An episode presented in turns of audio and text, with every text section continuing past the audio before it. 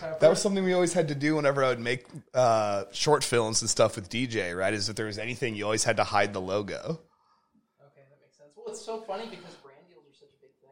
Well, right, but unless you actually have a brand deal, No, it makes perfect sense. you have to pay them because their logo is trademarked.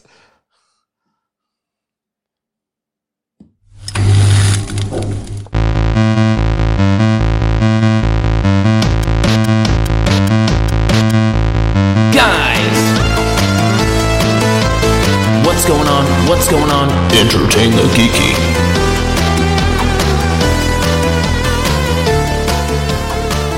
Well, hello. Hey, we're doing it. We're on camera and everything. this is this is something that we've been promising for ever. Yeah. and it like hadn't happened and hadn't happened, and I was like, man, we can do this. Like, I've been buying equipment to do this for a long fucking time. Now. Right. Let's just let's just make it happen.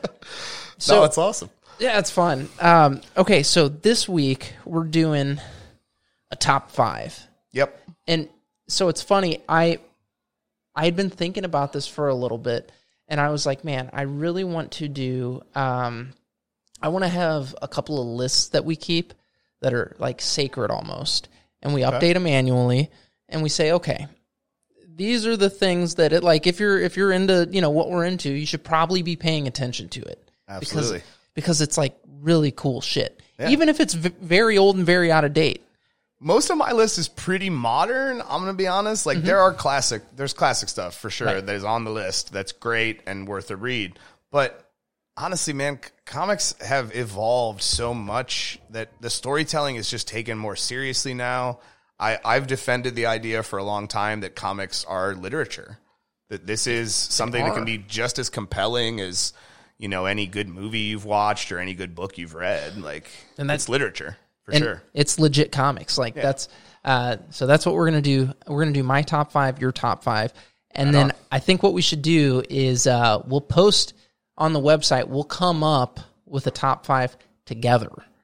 Okay. Okay, and that'll be like that'll be the definitive list. the definitive list. Yes, because I, I have a feeling we're gonna be on like different sides of the spectrum here a little bit. oh, I have no doubt. Yeah. Um, so it's gonna be interesting. So Based on the fact that you used to buy comics from me. Right, you And know. I know what your taste is. I think we're going to be on different ends here. I wrote it down.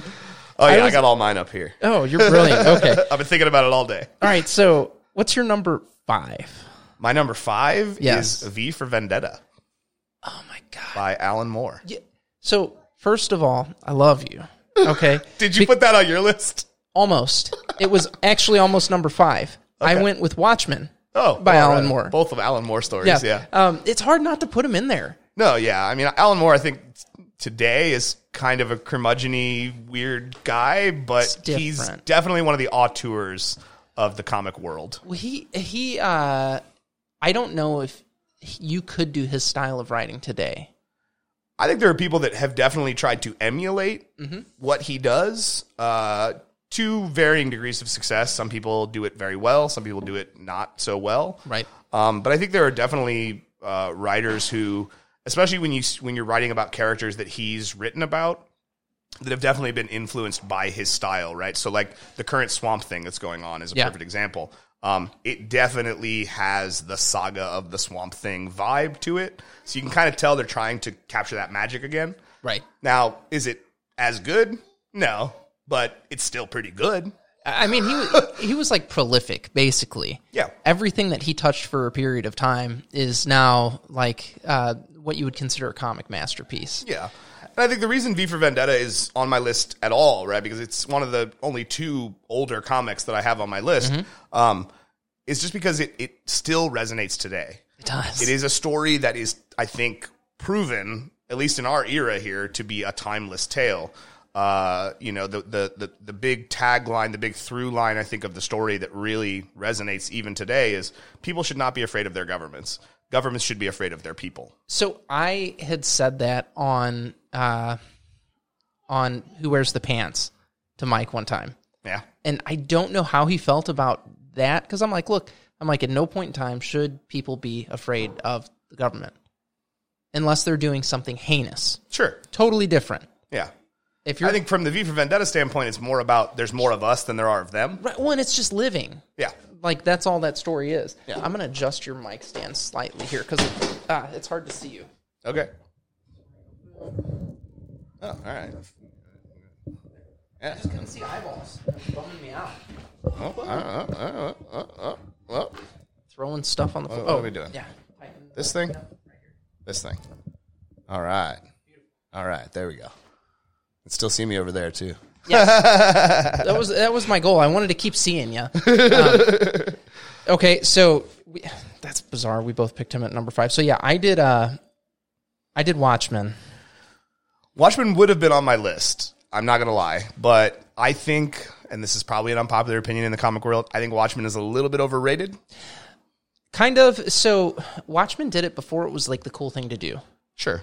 I think it's a good story. There's nothing wrong with the story. It, it flows very well. It's a timeless tale, just like V for Vendetta. It just, everyone's, oh, you gotta read Watchmen. And I always just feel like you don't have to read Watchmen, right? Like it's a good history lesson in the, in the comic industry, but if it's not your thing, it's not your thing. And I think it's just never been my thing. Fair enough. Fair enough. Okay. Number four. Number four for me is Batman Hush. Ooh, that is a modern one.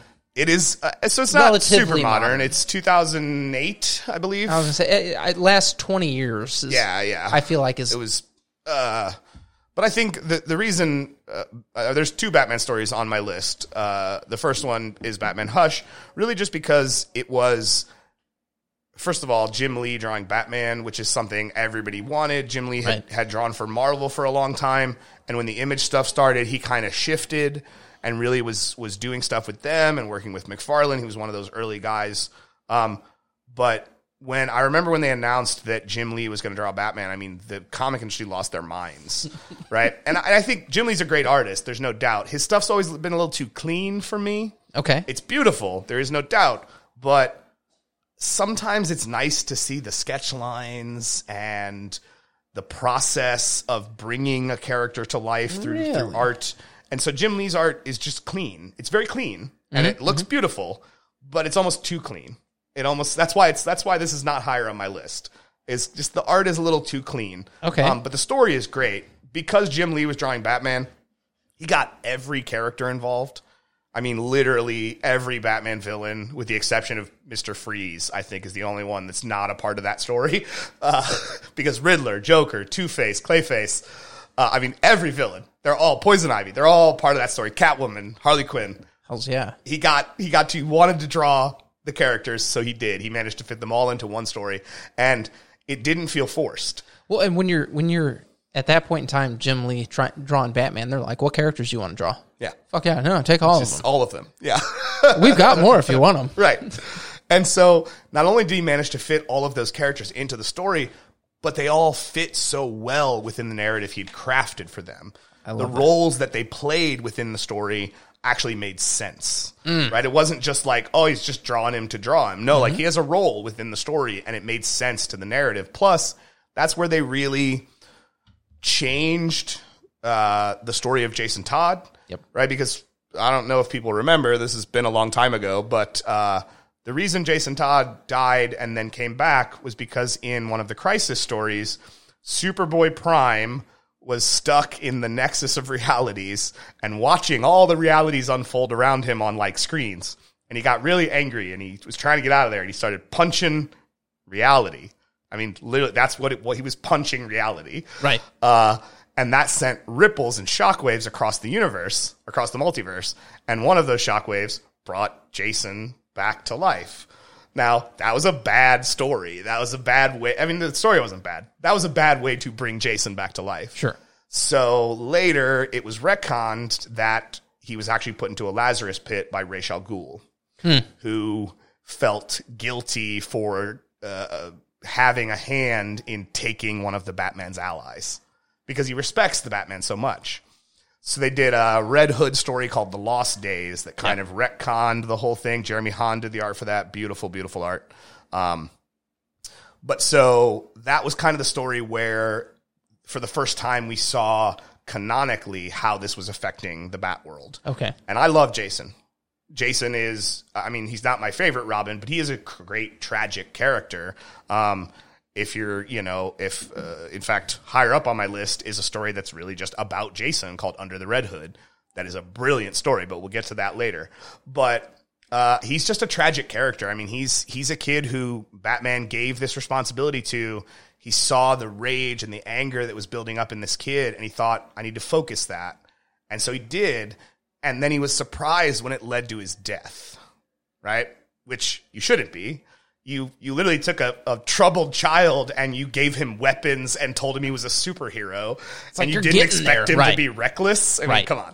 Uh, that was that was the one time Batman I think made a mistake about who he chose. Fair. But what it led to was Red Hood, who is a fantastic character and just tragic, and one of those characters that while he still uses his guns and he kills people, Batman's okay with that because he's effective and he really can't stop him. It's like you're kind of a cool dude, I guess. Yeah. Um, and so Hush was kind of the story where they where Batman found out Okay. that Jason was still alive, where Batman found out that and at the end of that story, Batman didn't even believe that until we got to Under the Red Hood, which came later. Uh, because Clayface was like posing as Drake dur- or as uh, Jason, Jason, during yeah. that story. Um, so there was yes, Jason's back or not. Who knows? Stay tuned. so not only was it a great story in its own right, but it left us wanting more. I was gonna say they they give you a, a nice cliffhanger there on that. Yeah. So I I had to put Frank Miller on my list. Sure. Okay. And I was like Nothing wrong with Frank Miller. I was like, man, um, I mean, he's not a great artist, but he's a good writer. I mean he's got that like dirty art style. I'm surprised you don't like it. It, for Dark Knight Returns, if that's what you're you're discussing here, are you, are you, is Dark Knight Returns the one you're So going? with? it, it, um, it was it, I at first it was a toss up between that and Daredevil Born Again, but yes, I Oh, sure. did go Dark Knight Returns. okay. Um, because the Yes. artwork fits it so well. I think yes, his art worked well in that era for that story. Yes. but later when he did uh, Dark Knight, the Master Race, the third Dark Knight Mm-hmm. story, um, he wasn't doing the art. Andy Kubert was doing the art, and his style worked really well. He tried to mimic Frank Miller's style quite a bit, um, but Frank Miller was doing little backup stories, and they were terrible. The art was terrible. Really? just was not good. See, I, that that grizzled Batman that came in in that story was fun, and it was it was good for the time, like Yeah. very good for the time, and it's uh, getting to uh, one of the things that made me so appreciative of that was getting Affleck's Batman.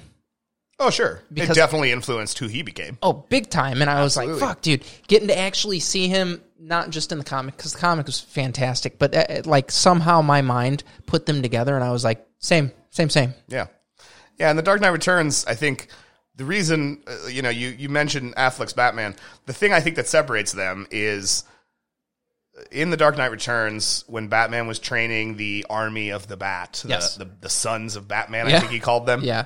One of the first things he says is he, he snatches a shotgun out of one of their hands, breaks it over his knee, and says, This is the weapon of the enemy. We do not need it. We will not use it. So I think that's what separates him. Oh. And, and so the influence is there in the look, but in Right. the way the character's portrayed, they are night and day. And part of that, I think, is just the writing. Um, Frank Miller was very much a Batman purist. Absolutely. And like, that's wonderful to see And when Zack you're. Snyder was not. Right, exactly. In any sense of the word. Um, Z- he was just trying to put his fingerprint on it, I think. Yeah. And he's like, no, fucking Batman kills.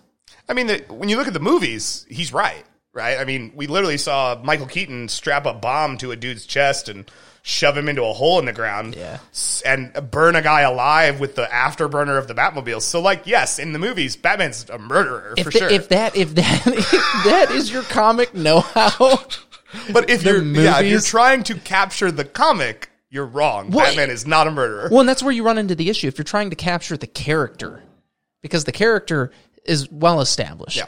well established he and- will not kill you. no d- not his thing he doesn't even kill the joker who's a prick well and, Total and and that comes in in under the red hood where he literally says look would it you you think it would be hard no it would be easy but if i allow myself to go down into that place i'll never come back right batman's basically saying if he crosses the line he'll be the most effective serial killer in the world He knows that. Right, 'cause His he's a crazy. level. Yeah, his skill level means he would be the best serial killer. No one that he wanted to, to die would be alive. Everyone he wanted to die would die. Yeah. Well, yeah, when you're talking about the guy that has contingency plans for the Justice League, like His contingency plan for himself. We're actually Right. seeing that play out right now. he's he- yeah, It's no, a he could robot kill he created called Failsafe. of course it is. So no, it's awesome. Chip Zdarsky is He's currently such- running Batman. He's such a dick. and it's fantastic, right? He created a robot that is plugged into media feeds so that if there is ever information that the Batman has murdered someone, the failsafe is activated. It's Batman's plan to stop himself. Oh well, now now Because again, he knows he'd be the most effective serial I killer was in the going to world. say now this is some huge foreshadowing here because we know that Batman is going to be you know framed Right. and the failsafe's going to be activated and he's going to have to then He was. Oh, Okay, That's there how we the, go. The story started. There we Penguin go. Penguin is dead, and he's made it look like Batman was the one who killed him. Now, in the past, Alfred was there to uh, to tell the failsafe system when something was a false flag type thing, when it was Gotcha. somebody trying to frame the Batman. But Alfred ain't there no more. Alfred is dead. So the failsafe system didn't get the message, and it thinks Batman murdered the Penguin. it's fantastic. okay, okay, so number 3. Yes. Number 3. What have you got? uh, for me, number three is Under the Red Hood. Under the Red Hood. Okay, okay. Uh, but my two Batmans, uh, it's weird that a, a Batman story is not number one for me because it's not a Batman story. My number one, we'll get to in a little bit, is not a Batman story, but it's under the Red Hood. Uh, again, I love Jason. I think Jason is a tragic character. Um, he comes back to Gotham as this m- enigma, this mystery that Batman has to solve. This guy wearing a red hood and uh, murdering villains and and mafia guys, and basically uh, taking control of the criminal underworld in order to control crime. Right. Something that he he thinks is the logical next step in what Batman does and it's brilliant when he calls the, the heads of the mafia families together and he tosses the duffel bag down and they open it. It's literally the heads of all their lieutenants. And he says, I did that in an hour. because he's good at this, right? He was right, he's trained by total the Batman. badass. Yes. Um, but it builds to one of the most emotional moments uh, between Jason and Bruce, uh, where he's captured the Joker, he's tortured him, and Batman arrives, and he he's trying to force Batman to kill the Joker, and uh, Batman is is denying it, denying it, not going to do it, and Jason has this tear, you know, f- tears running down his face moment where he says, "Look, I'm not talking about killing Penguin or Two Face or Riddler or Dent, just him, and doing it because he took me away from you." And it's a it's a moment that shows everything Jason is doing is because he loves Batman, because Bruce is his father Right. right and and it's ah, it's just it- it's such a heartfelt story that is tragic i mean he's one of the most tragic characters on the side of good right there's the, the reason batman is such a resonating story i think is because even on the villain side there are villains that you sympathize with his villains are tragic two-face two-face could have been the, The one good who guy, yeah. ended did organized crime in Gotham City, except for that one moment. Mr. Freeze could have been the one who cured a deadly disease that was afflicting his wife until that, that crossroads moment, right? So I think that's what makes his stories so good is that they're tragic. They really look, is Jason a cold blooded killer? Absolutely. But you sympathize with him. Why? You understand Why? Exactly. why he's doing what he's doing. And I think that's what makes him such a compelling character. And I think that's what allows Bruce to kind of ignore the things he does. Let him be the guy he is because Bruce failed him. Bruce failed him greatly. Big time. Yeah. He let him get tortured and murdered by the Joker. Now, arguably, he didn't let that happen, but through his own yes, negligence, exactly. it happened. And he blames himself for that. I mean, that's hell, hell, that's the whole reason Tim Drake became Robin.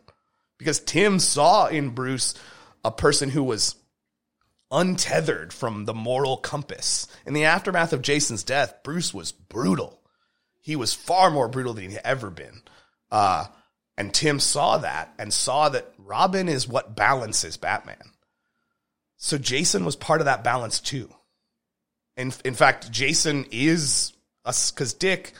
Look, Hush had a great line about all all of these people. Dick saw being Robin as a performance. It's probably why he outgrew it. Jason saw being Robin as a game. It's probably what got him killed. Tim Tim wants to be the greatest detective in the world, and he will be one day. And it's such a beautiful to look at all of these these these these guys who have Carried the filled mantle. the Yeah. same role in Batman's life and how different all of them have taken it. All of them have looked at it differently. And it's it's and Jason arguably like I said, Jason I think is the most tragic among them. Oh, for sure. And and that's why Under the Red Hood is absolutely a story that you should read. Judd Winnick, Doug Bonke, read it. It's brilliant. It's such a good Batman story. So my my number three is Scarlet Spider Volume Two with Kane Parker. Of course it is. Of course it is. Of course it is. Um, that's a duh. It's so good. Um, that one was by Chris Yost and uh, Ryan Stiegman started off doing the artwork in it, and they kind of shifted artists around Yeah, and stuff yeah. like that It with was that series. inconsistent. It, it was, but the the series was good. And what I really really liked about it is, um, so the whole series is positioning somebody who sees themselves as a monster, and uh, like they're on the run. Then this is Kane Parker. He is a clone of Spider Man. Oh no, not the Clone Saga! The Clone Saga. Um, and he is on the Talking run. about aftermath of the Clone this Saga, is yeah, though. that way- was much better than this the is- Clone Saga. This is way, way, way after that. well, and I feel like we've kind of redeemed all the clones at this point in some way because other writers have taken it and unmolested it. Sure. Um, so we have Kane. He's on the run because the Jackal wants to get him because he's you know the the first failed experiment, but he's a super badass, and he uh, he is given by Peter Parker Spider Man's stealth suit on Spider Island. So he's kind of using that to maintain a low profile, and he ends up in Houston, and he he fucking saves some people, and they're like, "Oh, you're a hero," and he's like, "I'm not a hero, not a hero." right. and like his whole story is being in denial of being a hero but he starts making all these friends and like it, he he befriends a cop and he's like he'll help this cop randomly um he he's just got all these people and they they see him being a hero and it's like dude at some point you have to give up on this past years where you were made to be something else because you get to make your own destiny i think Yeah. that's the thing about that story that's so cool and then they transition that into the spider-verse thing and he's the scion he's the freaking sacrifice Yeah. like it was totally badass and how they did his character i was like man you Plus, guys he had a are really good costume. his costume's bitching Costume is really good. it's fucking sick. You were 100% right. Yeah. Well, because the stealth suit was cool. Yeah. The black and red that they gave him, though, man. Black and red was so good. It was so good. when I when I was recently replaying uh, the Spider Man, Yeah. Mm-hmm. the new Spider Man game. I played the whole game in that costume. Did you? That costume is brilliant. It- Yeah. It's such a cool costume. they have Well, both of his costumes in there, but the, the all red one with Oh, the it's black sick. is much better than the original one. They, uh, they did a team up with him in um, and Superior Spider Man. Yep. And uh, Wolverine at one point. Mm-hmm. And with the Wolverine team up, they put him like in the cover. He's in the regular stealth suit. Yeah. And and then the comic, it's like, no, he's he, don't worry about that. he's not wearing that silly thing. Uh-huh. And you're like, thank God he's got the black and red, and it's so cool. Yeah. No, I wanted to have a suit made so bad that was that suit. right. I, oh, I love it. You've definitely got the body type for a, a Spider Man costume. Kane is big though. yeah, is but big. but when I say that, I'm talking about like me versus you, right? Sure, I couldn't sure. wear a skin tight spandex suit. You could. Right. Well, yeah, but Ka- like I'm all about staying true to a character. Like, okay, Hugh Jackman as Wolverine irritated the piss out of me. He's just too big. Yeah, he did, he did he's a good too job. tall. He, he is. He's six two. Yeah. Like, Wolverine's supposed to be like It's like five something, yeah, five seven. foot. Yeah. No, I no, don't- he's five two is his yeah, I, actual was gonna height. say, I think it's like five one, but five two. if finding a real human being, I'm like, yeah, do There is. somebody that's his five name is seven. Bob Hoskins. I don't know who this is. Bob Hoskins was in Who Framed Roger Rabbit. He was the detective that was working with Roger. The chubby guy? Yeah. Oh, Okay, I'm just uh, so like yes. Is he is he a If- little? Is he not buff? No, he's not buff. But when how old somebody is he now? did. Uh, he's too old now. Yeah, I was gonna say But yeah. somebody did. Uh, I think it was Boss Logic did a piece of art with Bob Hoskins playing Wolverine, cigar in his mouth, crazy hair. It was perfect. I was just like, God, that would be amazing. Dude, I saw one uh, that they did of Zach Efron as Wolverine, and I was like, done. I'm in. I think he's still a little too tall though. He is. He is. He, so he's like my height. He's 5'10. The, the problem with, with Wolverine is when Wolverine is standing in front of other characters, he should literally have to look up to Well, and to lock their, That, their that's gaze. that's where you do some forced perspective and you bust out your Sure. Hobbit camera. Tom Hardy is not that tall, but they made him look as tall as Christian Bale when he was in Dark Knight Rises. I think they're close to the same height. Christian Bale's little too. He's like yeah, but Christian 5'8", Bale's a little 5'9". taller, and they wanted Bane to look more imposing, so there was a lot of forced perspective in Okay. there where they showed him in you know in the background, making him look more imposing. Okay, Yeah, but plus he wore lifts on his shoes.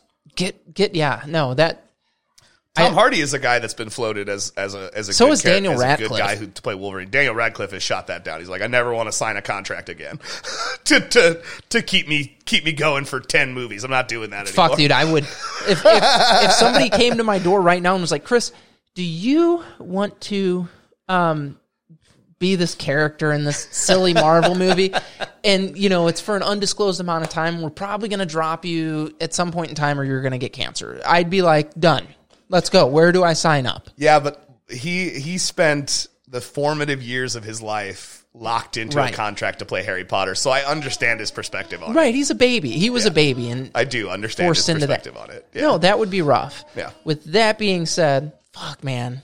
But Boss Logic also did art of Hardy as Wolverine, I, and yeah, and it looks cool as shit. I think he'd be good. Yeah, I really do. Either one, yeah, I- they would both be. baby's pissed. they could both be good choices. I just, man, I just got my heart set on Efron. Now it looks like he's going to be the Human Torch. Oh yeah, I mean, I don't, I don't th- look. There's been a lot of rumors flying around. I don't believe anything until I hear it from Kevin Feige at this point. I mean, you know, I said that and I said that and I said that, and then all of a sudden, there, it- like the guy that everybody was saying was Mister Fantastic shows up. and he's Mr. fucking fantastic. Was, that was fan service, and Kevin Feige even admitted that he was like, that, "No, that was just fan service because you guys wanted it to happen, so we did it because we're in the multiverse. It doesn't really matter." Well, you shut the fuck up and you do that all the time because it was good. I, I don't think Krasinski is going to be coming back to play Probably MCU Reed. I think they're going to skew younger with MCU Reed. I think I'm they want sure. to. I'm sure they will Younger. have him have him in his you know, 30s. Especially because if you skew younger with Reed, you skew even younger with Johnny, and you can have the Human Torch Spider Man friendship that we never Right. got to see in the movie because they're best friends. They're in the comics, they're best friends. Johnny and Peter, best friends. it's true, it's true. That would be that would be a really interesting one. Yeah. I like seeing that dynamic. Yeah. Uh, but I digress. Yeah. So number three, Scarlet Spider, Volume Two for me. All right. So um, number two for me. Number two. so I said there are two classic comics on my list. Ooh, Uh, and while this is not a classic comic insofar as it was written in the 80s, it was written in 2000, which is 22 years ago at this point. you gonna say League of Extraordinary Gentlemen? No, Oh, because okay. that predates that as well. Okay. League of Extraordinary Gentlemen was 89. Was it 90. that early? Yeah. I yeah. thought- I thought went it was- pretty far back, but he continued writing stories about it. So was it went gonna say- Oh. through the 90s. Okay, okay. Yeah. that's where I was confused. Uh, Ultimate Spider Man. oh, which? Oh, Miles Morales, Ultimate Spider-Man. No, Nope. Peter Ultimate Spider. I love Ooh. Miles. Don't get me wrong. The original Ultimate Spider-Man run that Brian Michael Bendis and Mark Bagley did Ah, it's is so good, consistently one of the best comics I've ever read. so fucking and I good. don't even like Spider-Man. Right? I mean, I like Spider-Man. Right? Everybody Good knows. series though. I don't read Spider-Man. Like I don't read Amazing. Uh, the only time I tend to read Spider-Man is when There's a crossover or it's something. different. Yeah. So like when Superior Spider-Man was happening, I was all about that. That was a great book. Um, I don't know. I just the the normal like adult Peter is just kind of bland to me, and I'm not really into it. But the reason I Ultimate Spider-Man resonated with me is because he was young. It was we're showing you a kid in high school who's having to balance his life as a high school student with his life as being a superhero. And aside from Todd McFarlane, uh, the Brent Bendis and Bagley are the longest running creative team on a single comic book consecutively. Uh, because Hmm. Todd McFarlane has the record for longest writing on Spawn, Right, Because right. Spawn's It's his. two hundred and something issues at this point. Uh, but the original Ultimate Spider-Man series went to one thirty one. One thirty one was the final issue of that book. They relaunched it shortly after that. Yeah, I was but- going to say they relaunched it shortly. There. 131 was the final issue of that book. And while uh, there was a short time in the early hundreds where Mark Bagley was not drawing it, he did come back at the end to draw the finale of the story. So the up to they went over 100 issues with that same creative team. So that is uh, in a Marvel from the Marvel side that is a That's record. ridiculous. yeah, Yeah. for longest running single creative team. Um, well, because uh, McFarlane stepped away from Spawn for a minute there uh, Yeah. at issue 200. Yeah. Yeah. Okay.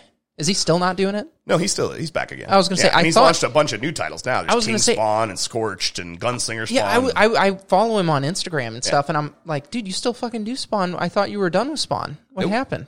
he I guess realized that that was uh, a his cash baby. cow. Yeah.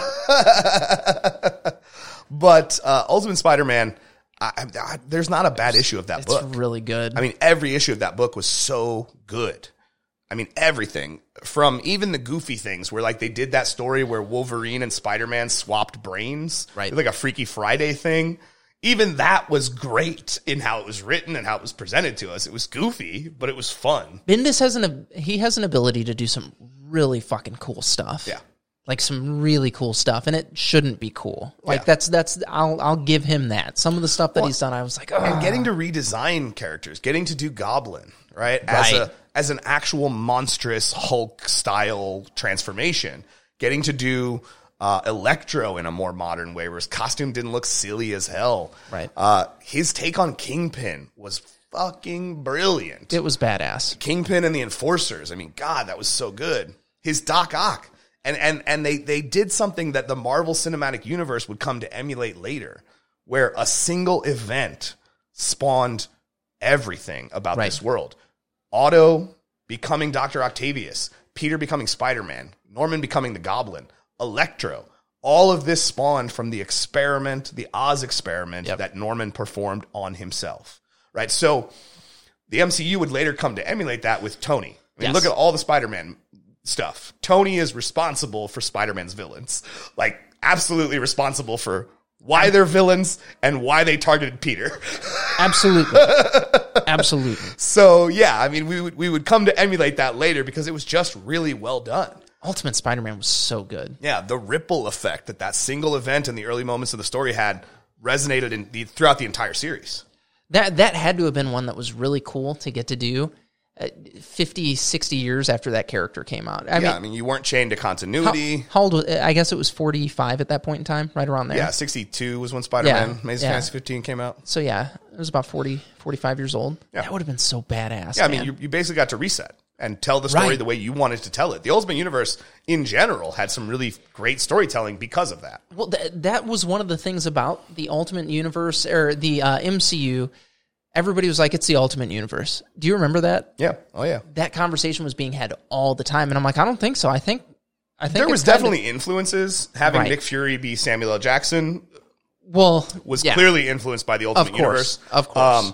their take on Tony Stark was very much influenced by the Ultimate version of Tony Stark, with the exception of the tumor thing. right Um, hell, their their their their take on Captain America was very similar. Their take on using Hulk as uh, kind of a villainous role early on in the Avengers film came directly from the Ultimate Universe. That was the first villain they fought was Hulk. that was also I Hulk Hulk was a a necessity, like the way that they did him, Yeah. because it, they had just lost or they didn't lose an actor for it. They brought him on there to screen test with Ed Norton, Yeah. and then they were like, "Ah, you're a dick. No, let's get Mark in here." So they bring him in, and they were like, "Oh, we can't fucking." And he's not a good character to star in a movie typically. Typically, Sure, Now I does- think that's about to change. well, of course, Uh, Or or they- they watched She Hulk. right? Are they getting him from Universal though? Because that's Yeah, been the the, rights revert back to Marvel next year. no shit. Yeah. The, the way the movie rights work is you have to make a movie every so often or you don't retain the rights. Yep. And Universal has not made a Hulk movie since 2008. Yeah, So literally, Oh, that's if they incredible. don't make a movie in the next six months, Marvel gets the rights to Hulk back. wow. and they're obviously planning World, World War Hulk. I mean, if you watched She Hulk, I was gonna say we kind of got it a little bit. Or no, I'm That was thinking Planet, Planet Hulk. I'm Hulk. thinking Planet Hulk. I'm the story sorry. that followed Planet Hulk Yes, was is World, War Hulk. yes. But obviously it's going to play out kind of differently because the reason World War Hulk happened in the comics was because Hulk was pissed Yes. Mm-hmm. because they shot him into space. The Illuminati shot him into space and he came back to with an army behind him to destroy the Avengers. So that's going to play out a little differently in the movies because Hulk's not an enemy in this story, but She Hulk uh, spoilers out there for anybody. I'm about to spoil something very major, so if you don't want it spoiled, turn away. Uh, she Hulk introduced us to Scar. Yeah. So clearly, we're building to some kind of. And the plot of She Hulk, the fact that we're bringing back the leader for the new Captain America movie, and we're bringing back the same guy who played him in The Incredible Hulk. Uh, and the leader's whole thing was getting, or at least in the movies, the leader's whole thing was getting blood from you Mm-hmm. know gamma radiated blood. He wants to create an army, whatever. So I think World War Hulk in the movies is going to take the form of Hulks are now being produced by the leader, and the good Hulks have to stop that. Similar to Armor Wars, Right, right. Which we also are going to see on Disney Plus. Actually, Yes. no, I think they've changed that. I think it's Uh, gonna no, be a I think movie. it's going to be a movie now. yeah, I think it's yeah. going to be a movie now. Yeah, I think you're right. So you heard it here first. Pretty sure that's what World War Hulk is going to be. I'm calling it right now before we have any information about it, but I'm pretty sure that's what's going to be. Just made this up, kind of. There's some context clues here. It could go either way. No, I've been literally talking about this since She Hulk ended. I- I, am pretty sure this is where we're going. now, I don't know. I'm not Kevin Feige, and I'm not uh, plugged into that gonna- world at all. Kevin? Kevin? hey, buddy. Um, okay, my number two. Yes. You actually mentioned is Superior Spider Man. It's so fucking good, a dude. really good story. It's so good. And I, as I was, as I was gonna spoil something that's fucking seven years old right now. What? Um, at the end of it, so okay, I guess I need to start somewhere earlier. We'll we'll get to the end. I'll fill you in first. At the end of Amazing Spider-Man, Doctor Octopus inserts his consciousness into Peter's body. Yeah, he's dying. He is dying. He then- switches them. He then becomes Spider-Man, and Makes a vow to Peter in, in the final moments of does. Doc Ock's life where he says, I will be better. yeah, I'll be the superior I'll be Spider-Man. superior. Yep. Yeah. So he runs off and is doing Spider Man, and he's fucking ruthless, He's great at it. badass. Not to man. mention he, he finishes Peter's doctorate. He does. He does. Because E. he gets really angry at the beginning of that book by not being called Dr. Parker. Yep. He's like, I, sp- I'm Dr. Octavius. That is who I am. And I will not not be a doctor. Gets his doctorate. yeah. Starts a company. Parker Industries. Yeah. Dates dates a uh, a a small person who is also a minority.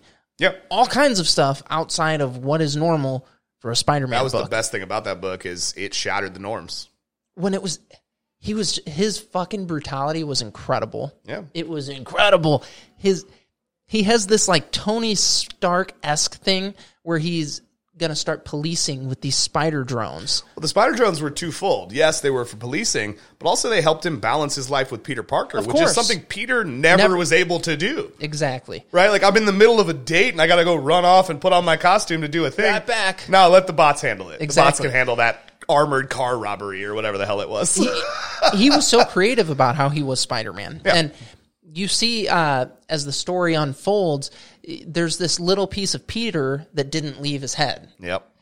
and It's kind of conscience in there. and Otto starts to realize that that might be there, but Peter's still able to kind of hide in the recesses of his mind. subconscious, yeah. Yes. So they they go about this and they start navigating. Well, then uh, Green Goblin shows back up. Is basically how the story With a ends. different face. exactly with a different He had face like because plastic surgery. Norman Osborn did the face off thing. He Nick yeah. Cage, John Travolta did it, and he shows up and is just being a total asshole like he does, and he's kicking fucking Doctor Octopus's ass, Yeah. and it's because he he knows his game.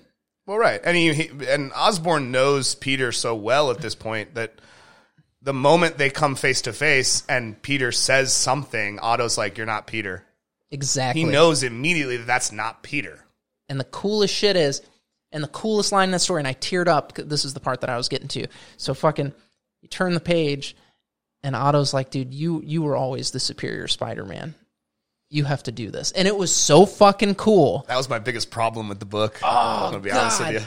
it was that was him. Like that was his fucking arc coming to a beautiful spot, and that was him being a a real hero. It was really just public pressure and editorial pressure to get Peter back into the story. I won't I won't deny that how they did it was so the graceful. problem the problem that I have with that is the, the, the, the person that he was during the Superior Spider Man arc had developed relationships. He had Yes. started dating Anna, who was tutoring him in something. I don't remember what she. Right. Mm-hmm. That's how she was introduced, though. She was tutoring him, uh, and she's a little person, which was immediately the shattering of a norm that had become part Peter of Parker, comics, right? Uh, Peter Parker in general, he dates supermodels. superheroes date supermodels. Right. Oh yeah, that's fair. That's 'cause they're that's, all that's they're a all- trope yeah. within the comics. Superheroes date supermodels, and Mary Jane was actually a supermodel. That's that why I was said her that. job. Yes. Uh, so shattering that norm and seeing that love can come in all shapes and sizes was beautiful. We had ta- that, we had taken a huge step forward to bring Peter back.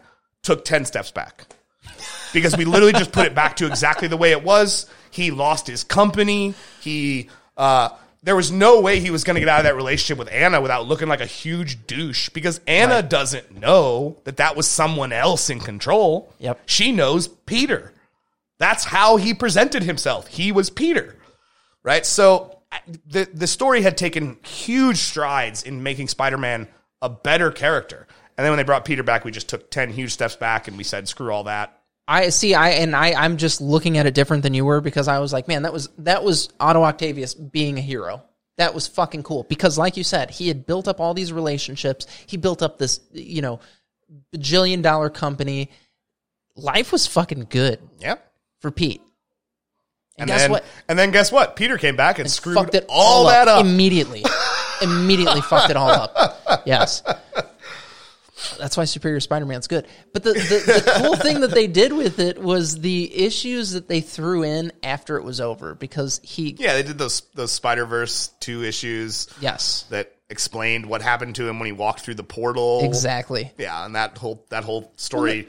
the Spider-Verse that thing was- literally in, in the in the comic book took panels. right In the in actuality, he was gone for years, Right. or months, or It- whatever. I think it was months, yeah. during the Spider Verse story. which was f- that was Oh, it a was a great cool story. ass story man Yeah, it really was. I actually I so I own all the comics to that, and I was like all the uh, you know single issues, and I was Yeah. like, man, I need to get the trade for that.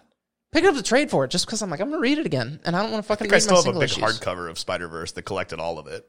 Yeah, I sh- I thought about buying the hardcover. I mean, it's like a hundred dollars. I was gonna say, It's- that's it's why I like the didn't- whole thing. That's why I didn't buy it. I got the main story and trade paperback, and I was like, that's good enough. All right. I love I love the story. Don't No, get me it's wrong. it's great, and that that's the biggest problem I have with it is it's so good that there was nothing that could have come after it that was going to make it better, right? And that and that's what happened. It was terrible after that. I remember being bummed out that uh, that Peter was not Spider Man. However, I was very intrigued by Doctor Octopus Spider Man, and that's what made Superior Spider Man so much fucking fun. yeah, no, it was a great So book. much fun. I still have my nine eight CGC graded copy of number one. Got that from Paul. Mm. Oh, really? yeah, he never paid us. he never paid you. Our, our so he did he did the first two times, and then when you quit, Oh, he just stopped paying. yes, Yeah, we, we had a bad falling out. Yes, yes, Yeah. you did. We're still friends to this day, but we realized while we worked in close proximity to each other Wasn't is great. that we're both too stubborn and bullheaded to get along with each other. that's too far. It because li- he said something to me and I reacted poorly, and then he escalated the situation, and then it became like I'm literally yelling at this man in his own house, and I quit. his business model is fucking awesome, though. Oh no, he's a great guy. I'm, I'm not. I have nothing bad to say. No, about he's Paul. he is he is a good dude. I still suggest people sell their comics to him. If you're looking to sell your whole collection, sell it to Nine Paul. Comics. Cloud Nine Comics, man, they're great. He'd give you more money than any store is gonna, for sure. It's true. It's true. So So number one was hard, right? I to the two stories, the two books that I got into when I first started getting into comics were Batman, obviously, and Right. X Men.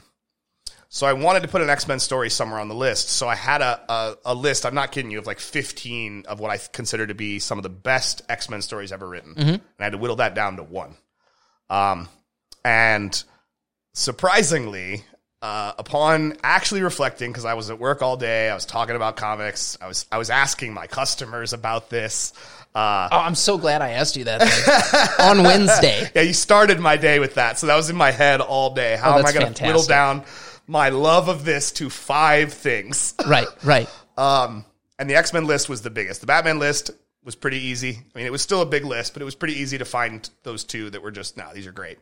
Um, so the X Men list was huge. But what I came up with at the end of the day is the the modern take, right? It's House and Ah. Powers of X by Jonathan Hickman, uh, Russell Dowderman, um, and various other artists.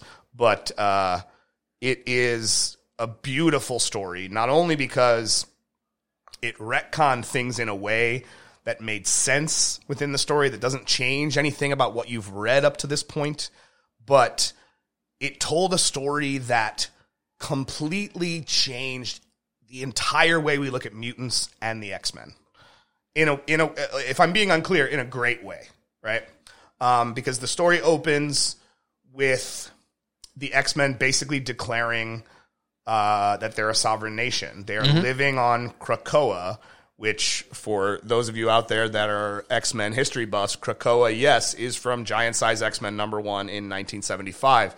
It is a mutant island, a living, sentient mutant island that uh, in the past was a villain in the Giant Size X Men from 1975 was a villain. Um, but Xavier, Magneto, they all kind of came to an understanding with it, um, and they live on it now. Uh, they have declared themselves a sovereign nation. Uh, Magneto in the opening issue, Magneto has uh, Magneto is one of my favorite X Men characters because again, he's very tragic Fucking awesome character. though. but he has a moment where he's taking world leaders on a tour of their country, Their new and nation, their yeah. business, and one of the things he says to them on the last one of the last panels on one of the last pages of the first issue is, uh, "While you slept, the world has changed. You have new gods now." So basically, what this story was is the mutants literally do believe that they are the next step in evolution. And when you look at the history of evolution from, you know, Cro Magnon man to Homo sapien, uh, the introduction of a new subspecies almost immediately is followed by the extinction of the previous. Now, back then it was because we were feral and we didn't understand and we feared what we didn't understand and we had to destroy it. And the X Men have dealt with a lot of that. The humans fear them, they don't understand them, and they lash out at them. But they are the next step in evolution. The planet will be theirs one day. They will outlive humanity. Absolutely for sure, they will outlive humanity. So Krakoa is a way to say, we're going to wait it out we're gonna this is our planet It- we are the next step in this human chain of evolution and we're willing to wait it out for a few centuries while you kill each other but after that it's ours we're gonna keep it we're gonna take it it's our planet uh, so uh, the story weaves an interconnected tale but going into number two we're introduced to reintroduced to Moira McTaggart. And Moira is someone we're all familiar with. She worked on Muir Island. She's a scientist, geneticist, uh, friend to the X Men. She dated Professor Xavier for a while. Uh, they have a son together, David, who is Proteus in the in the comics. Uh, and so what we found out that was the biggest revelation and the biggest retcon, but again, doesn't change anything that you've seen, is Moira McTaggart is herself a mutant. And her mutant ability is reincarnation. Uh, she can live her whole life, and when she dies, she will reset to the moment of her birth, essentially resetting the timeline, the entirety of the timeline, to the moment of her birth, with all the knowledge she gained in her previous life. Oh my god. So she spends early parts of her life uh, studying mutation. At one point, she tries to cure it. That's when the Brotherhood of Mutants come and they murder her. That actually happened within the narrative. So again, these retcons didn't really change anything that you've seen before. It just adds this new layer, which was brilliant. That's something Hickman has always done very well. Yes. Is his retcons are graceful. Yeah, And I they're like seamless. I, I like that about his writing. Yeah. So she tries different things. In one life, she joined Apocalypse and tried to like kill all the humans. In one, she joined Magneto to the same effect, tried to kill all the humans. Uh, but she comes to an understanding that when AI rises to the point where Nimrods are born, the mutants are extinct. That's something she learns from her lives.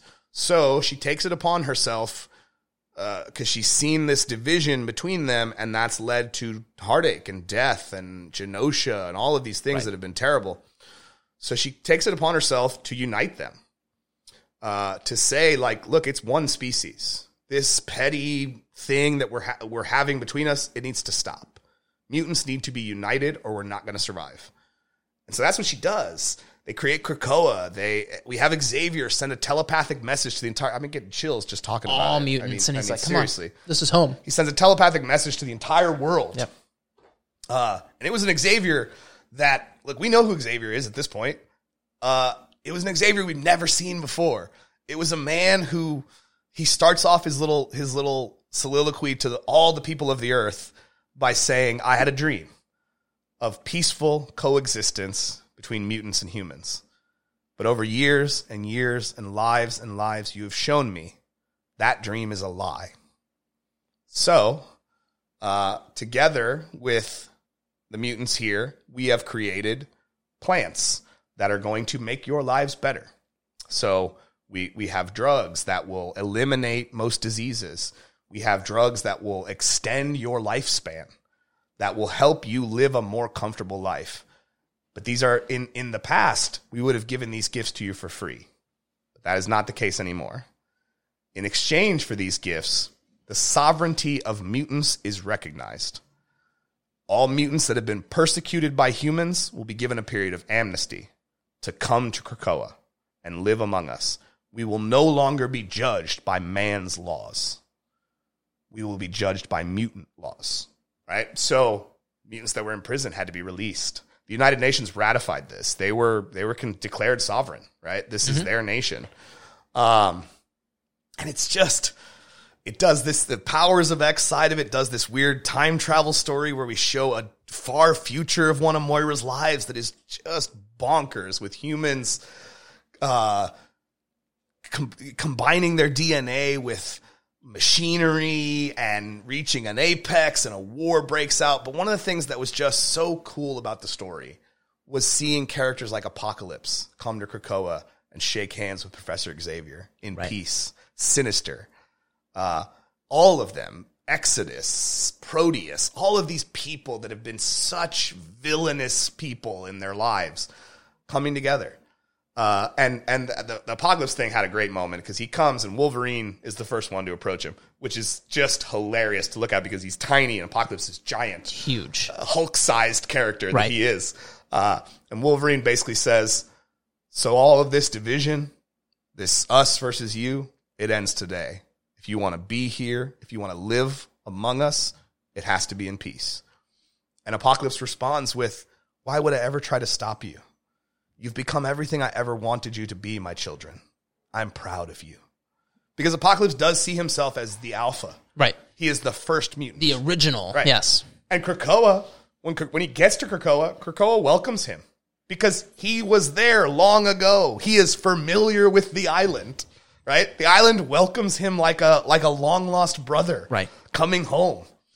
It's brilliant, and they they come up with their mutant laws, uh, three laws that will govern their society.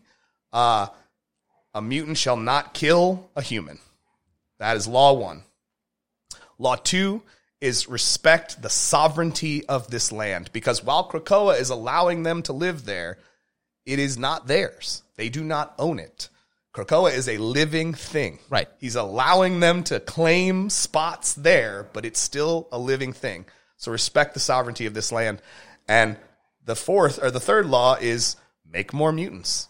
Basically telling everybody get to Be boning. fruitful and multiply. Get the boning. We got to make more mutants. They also combining the powers of five very special mutants: Hope, Proteus, Gold Balls. I know it sounds this is a weird name. Uh,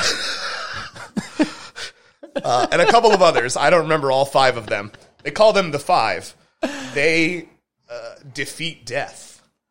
The mutants find a way through mutant power and Professor Xavier's backing up of the telepathic imprints of mutants to end death. Mutants will no longer be governed by the laws that man is governed by, even life and death. Death is no longer an impediment to them. You know, that seems like, oh, that seems like something that makes the story have less impact. It does not. I mean, recently in the Avengers X Men Eternals crossover that they did, we saw the reaches of what that can be and it's brilliant. I mean, it is insanely amazing.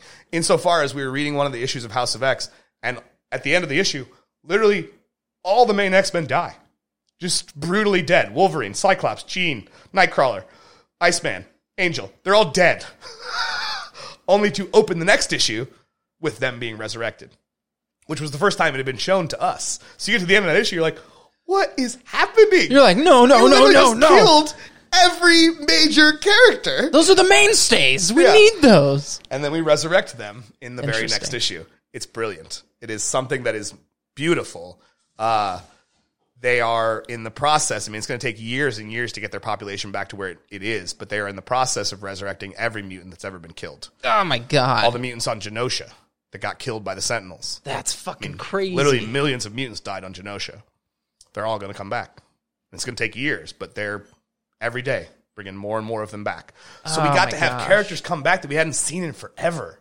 Cyclops and Havoc's long lost brother Vulcan, that was like the emperor of the Shi'ar Empire for a while, is back. Jamie Braddock is back. All of these really interesting characters that had really cool arcs, they're back. that's fucking We crazy. get to tell new stories with them. It's fantastic. That is exciting. Yeah. like that's one of the things that's been exciting about comics. Now, there there are certain characters that I'm glad never got brought back because it made their death mean something. And uh, Joe Perez talked about this often. He's like, original Captain Marvel or dead. Marvel. Yeah. Yep. He's like, won't ever come back. He's like, and he shouldn't. He did. Oh, he Sorry did. to say. Damn. Janice Vell is back. Marvel, he's back. That's bullshit. let people die of cancer and let us, you know, live with their absence. God damn. Also, he did come back for a short time during Avengers versus X Men I guess he did, didn't to he? pass the mantle of Captain Marvel to Carol and then die again. yeah. Woo. Didn't really need you for that, dick. No, but it was still a cool little. It was it was a cute thing. Whatever. Phoenix resurrected the entire planet. He was dead on the planet, so he was back. Oh, okay. And then he he said, "Carry on." He told Carol, "Carry on, keep our name alive." And then he went off to Ah. fight a big iron thing, and and he died. Yeah. All right, so I'm dying to know. Number one, Lock and key. really? Yes. Are you are you messing with me? I swear to God. Really? I mean, That it's- is- it's literally right down there. That is not what I expected.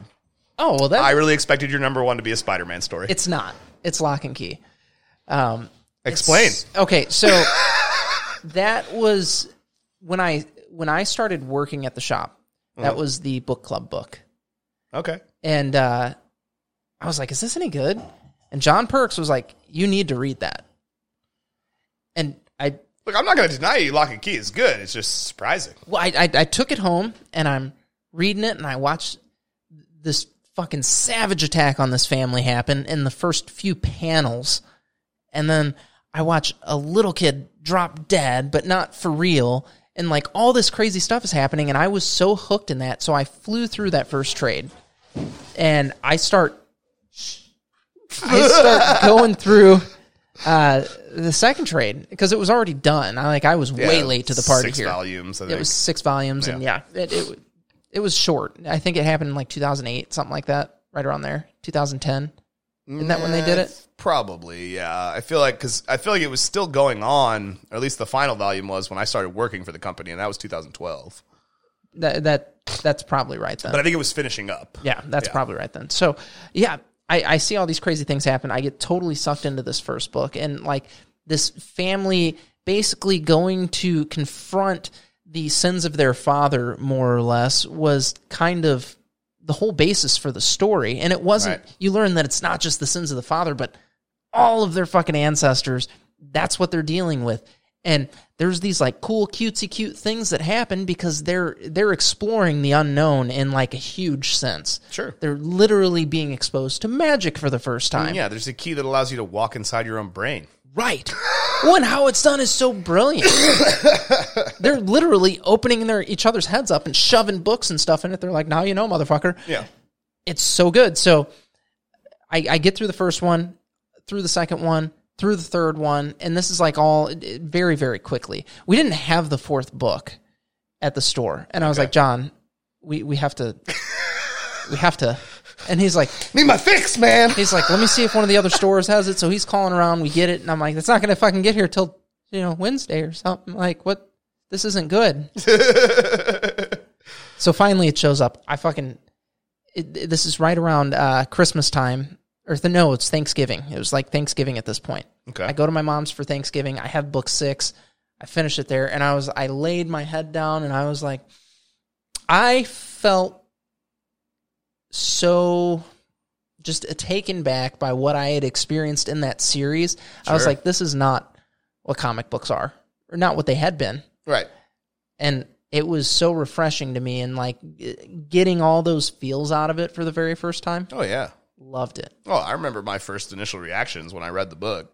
it's so fucking good It's interesting too because it's written by Joe Hill. yeah stephen Uh, king's son Yeah, I was gonna say if you guys are unfamiliar, Joe Hill is Stephen King's son. Look up a picture of Joe Hill. He looks like Stephen King. It's kind of weird. He's just almost like 80s. they're related He's just 80 Stephen King. Yeah, but it's almost exact, right? It's I, like, do I look like my father? Yes. But there are key differences that separate us. They are the exact. He cloned himself. That's i mean his son. probably But yeah, I would argue I like Stephen King. I've read most of his books. joe hill's better I would argue Joe Hill is a better writer than Stephen King. Uh, not because what Stephen King does is bad. Stephen King just oftentimes falls into the same setting right and the same characters. He's and got the his thing that he does. Towns. Joe Hill's much better at building a world, I think, than Stephen King has ever been, and Lock and Key is the best example of that. oh it's fucking fantastic well ever since entertain the geeky started i was like give us a give us a show a movie something so then finally 2020 comes around and we get it and they basically did everything in season one Yeah, And I was like, what the fuck are you guys going to do next? so they do. And like, a- admittedly, I didn't finish the, uh, no, I did finish the last season. Never mind. Yeah, I did finish the last I season. haven't watched the show at all. I don't want to watch the show. so I, season one is good. Okay. Netflix just has this habit of deviating too far from the source material. Joe Hill was, he was there for it. I understand that, and so were the guys. So were the guys who uh, who made Avatar, but they walked away too because they're deviating from the source material. Hmm. Oh, fuck. I thought that was because they had a disagreement uh, with their Dragon Prince show. No, no, no. They were they were going to be part of that live action Netflix. Yeah, no, no, no, and I- Avatar Last Airbender story, and they walked away because they wanted to deviate too far from what the guys, the creators, wanted it to be. I wonder what that is. The Witcher is another example. This just happened this week. Yeah. Right. Henry Cavill is leaving and not going to play Geralt of Rivia anymore, and Liam Hemsworth is going to play Geralt now. First of all, that was when I heard that, I was just like, you picked the wrong Hemsworth, first of all. If you want to find somebody that's comparable to Henry Cavill, you got to go with Chris. I don't know, man. They're, Liam's not one of the buff Hemsworths, you know? I think he will be just fine in that department. He's a he's a big, good looking dude. Yeah, but Cavill is just Cavill is Superman. he's tall. So is Hem. So is Chris. Like they just have the same body type, where it's real heavy up here. But they carry themselves so broad different. shoulders. I, I don't think well, sure. I'm not saying Chris was gonna Hemsworth say- should play the character. I was going to say I don't think Chris. what I'm Hemsworth- saying is, if you're going to go with a Hemsworth, you picked the wrong one. I think it'll be okay. Um, I don't. I'm not going to watch anymore. well, I thought how Henry Cavill han- handled it was fucking brilliant. Henry Cavill. The, the, the, but as we've started hearing him talk about it, and we've started hearing news about what's going on behind the scenes, he wants he's a fan of the books he's a fan of the video games Yeah. he likes the story that they told and we've heard this from the very beginning henry cavill has been the voice of no that's not right it should be like this throughout the entire keeping us grounded within the narrative that's already been established and netflix again wants to deviate from that which ultimately they won that argument and he's out Yeah. Well, I mean, see, for now, like he wasn't Superman either anymore.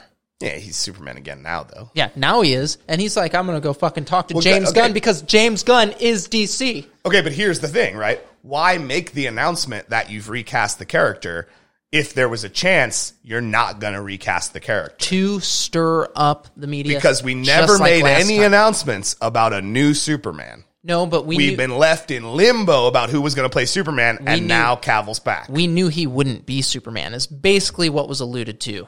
No, we didn't. He had basically said, "I'm probably not going to be doing it anymore." Probably is not definitively, Uh, fair enough. Fair right? enough. But they if, never DC and Warner Brothers never actually made a definitive statement about it because they weren't sure. It was up in the air. Also, if you watch Peacemaker, they clearly like the, the the person who's in the background that's silhouetted is clearly Henry Cavill's body style in the Superman costume. well, you mean Superman? His body style is fucking Superman. I understand what you're saying. I'm is just saying Superman. when they put him in the background shaded, that Sure. was clearly supposed to be Henry Sure. Cavill because they weren't sure. So they never made a definitive statement. Netflix has come out and said Cavill's out, Hemsworth is in. Yeah, well, I think when they get their fucking petition from everybody, see, this is this is where we as fans are weak. Let me explain. If you don't like a decision that somebody like your Netflix or something like that makes, you can cancel the subscription. No, I like plenty of things on Netflix. I'm just not going to watch Witcher anymore. Sure, and that's fair. Let it get canceled that way. I, I I go a little harder than that, so I I canceled Disney Plus for like two years. Why? What was the what was the straw that broke your back there? Yes, I, I will explain. So when they fired uh, the Cara Dune lady, I was like, I was like, dude, she was fucking posting shit on social media. Who cares? Who cares? I'm not gonna. I'm not gonna do a whole discussion on what she was saying or anything Sure. like that. My whole thing was, I'm like, I- I felt like that was an attack on free speech. That was how I looked at it personally. Sure. So I didn't pay for it for two years. I got it free for a year when I bought a uh, fight on ESPN. so, All right. so I was like, all right. And I called my buddy because I had been stealing his for the past year. And I was like, buddy, hey, well, so here's my thing about Cara got you. Dune, right? yeah, shoot. Was it detrimental to the series to get rid of her? No. No, and that that No. so that that wasn't my issue though. I was like, if a company is going to take a stance that you can't voice your opinion, I'm like, I don't want to give that company my money. I didn't pay to see a Marvel movie in that time. I didn't wear any fucking Marvel shirts. I understand what you're saying. I also think there is lines. When you work for Disney, you you have to maintain a certain caliber of character well, I see. and I, they expect that. I would and I argue- would argue that it's in your contract. I would when argue- Spider Man, when Tom Holland was at the children's hospital dressed as Spider Man, that was part of his contract. when Outreach. yeah. So the the part that I would argue there is it's. I don't believe it is. Uh, you have to maintain a certain level of image. You have to maintain whatever the company's beliefs are as a whole at that point in time, which is typically true of a show or a Right, movie. Mm-hmm, but but what we don't know is if that maintaining of because what we've heard of some of the people that have worked for Marvel Mm-hmm. is like no, it's in your contract that you have to maintain a certain image while you're under contract to them. Sure. you agree to say I'm going to be this person, right? That's fucking. And that is, but but your you, what your argument was Sure. is that it's Sure. censoring free speech. If you signed a contract, you already gave it away. you you literally violated that contract, which mean- means they fired you for violating the contract, not because of what you said. Would you? yeah. This is, Would but you- but it's a it's a line, man. I I hear what you're saying here. On this side of it, I agree with you. We should be able to say whatever we want to say. On this side of it, it's a business, and they have to and- maintain a certain image, and I'm sure they expect that of their. In Well, fact, I'm not even sure. Stars have told us that those things are in their my, contracts. my issue with the Disney image is it, it, it changes pretty rapidly. A few years ago, and when uh, Gravity Falls came out, for example, sure. they didn't want a gay character in the show, an openly gay character. They actually told Alex Hirsch he can't be this gay. That was a few years ago. Now they're like, "Hey, you got to put more gay characters in it." I'm like, "Guys, why why why why don't you just let these people be creative and make their art Because I think and shut the fuck up because I and think that let the- creators create?" I agree, but I think that public perception of these things changes over time, and the onus is on companies, corporations, and media companies to keep up with that. See, and I think the onus is on us to keep up with it, not on them. I don't give a shit what Disney thinks about anything. Yeah, but I think, but but but, but here's here's an example, right? I've I've said this many times. I think I've Sure. said this in an episode of the show. Everyone, Mm-hmm. I don't care what your race, sexual orientation, how you identify, everyone should be able to go to a movie and see themselves. be able to watch a show and see themselves. Sure. Which means Said that on the last episode. those things that we create have to run the gamut across all spectrums. I don't think it's they feel that they have to do that. I think it's what is right I, to do. I hear what you're saying here. And this is where I would call on an individual to look at what unites us and not what makes us the same. I can look at any person, any person, regardless of where they are, where they came from, or anything like that, and see things in them to admire and see that in myself. And that's that's just being I, I- that's just having I, I think a pretty basic level of perception. I think, but I think there's several people, a- and I'm not even just talking about recently, right? History has shown us that that's not true. That There are some people that have been so oppressed by society that it's impossible for them to sit there and watch their oppressor and relate to him. They can't they can't see themselves in something admirable. Not when that something represents the oppression they've dealt with. I see. You know what I mean? There's a reason Black Panther needs to be up there. Not a black guy. I'm not either, but I would argue. Fucking love but I would Black argue. Panther. But I would. Ar- I do too. I'm not a black guy, but I would argue Mm-hmm. that were I, it would kind of be hard for me to relate to the symbol of America, the white man. I'm just saying. Ah. When what you see in that is what has oppressed you, how do you relate to your oppressor? I hear what you're saying there, and the thing that I would argue in that is that th- you see somebody trying to do good and better, and that's the part that you look at. Like, I- look, I'm not saying Captain America is a racist. right? He's no, not. I, I get that. Captain America respects all beings and life Yes. and whatever you want to be, but he it's- is all that is America. we cannot see the perspective that they have. No, we, we will ca- never be able to see it. So we will never understand what it is to look at the symbols of oppression up on the screen Sure. because sure. we're white. We're white guys. We can't think in that way. And I'm not saying that you you know the That we were slave owners and we were these awful right exactly. I'm people. not Yeah, saying we're horrible people. I'm just saying we can't relate to it in the same way. sure. I don't know what the black guy sees when he's watching Captain America or Iron Man. I know what I see, but I don't know what he sees. I don't know what the gay person sees when he's watching Black Panther. Sure. You know, I don't know. But I do think that everybody deserves to have characters that represent them. their And- lives, their interests. and I think I think that's the thing that makes characters in and of themselves interesting is that they come from different walks of life Sure. and things like that. So that's what makes them enticing to me as a reader. Yeah. To When I come think in- that, uh, to kind of wrap it all up, Right. the comic industry as a whole, right? These stories that we've sat here and talked about for an hour here Yeah. have definitely influenced who I think we've become in our lives, how we look at the world, how we relate to other people within our orbit has sure. definitely been influenced by this. And I would argue more people should be into this hobby because it's it's good to look at other perspectives. It really is. How do we not end on that? Well, I, that- I think that's kind of to bring it all to a close. There, it's important.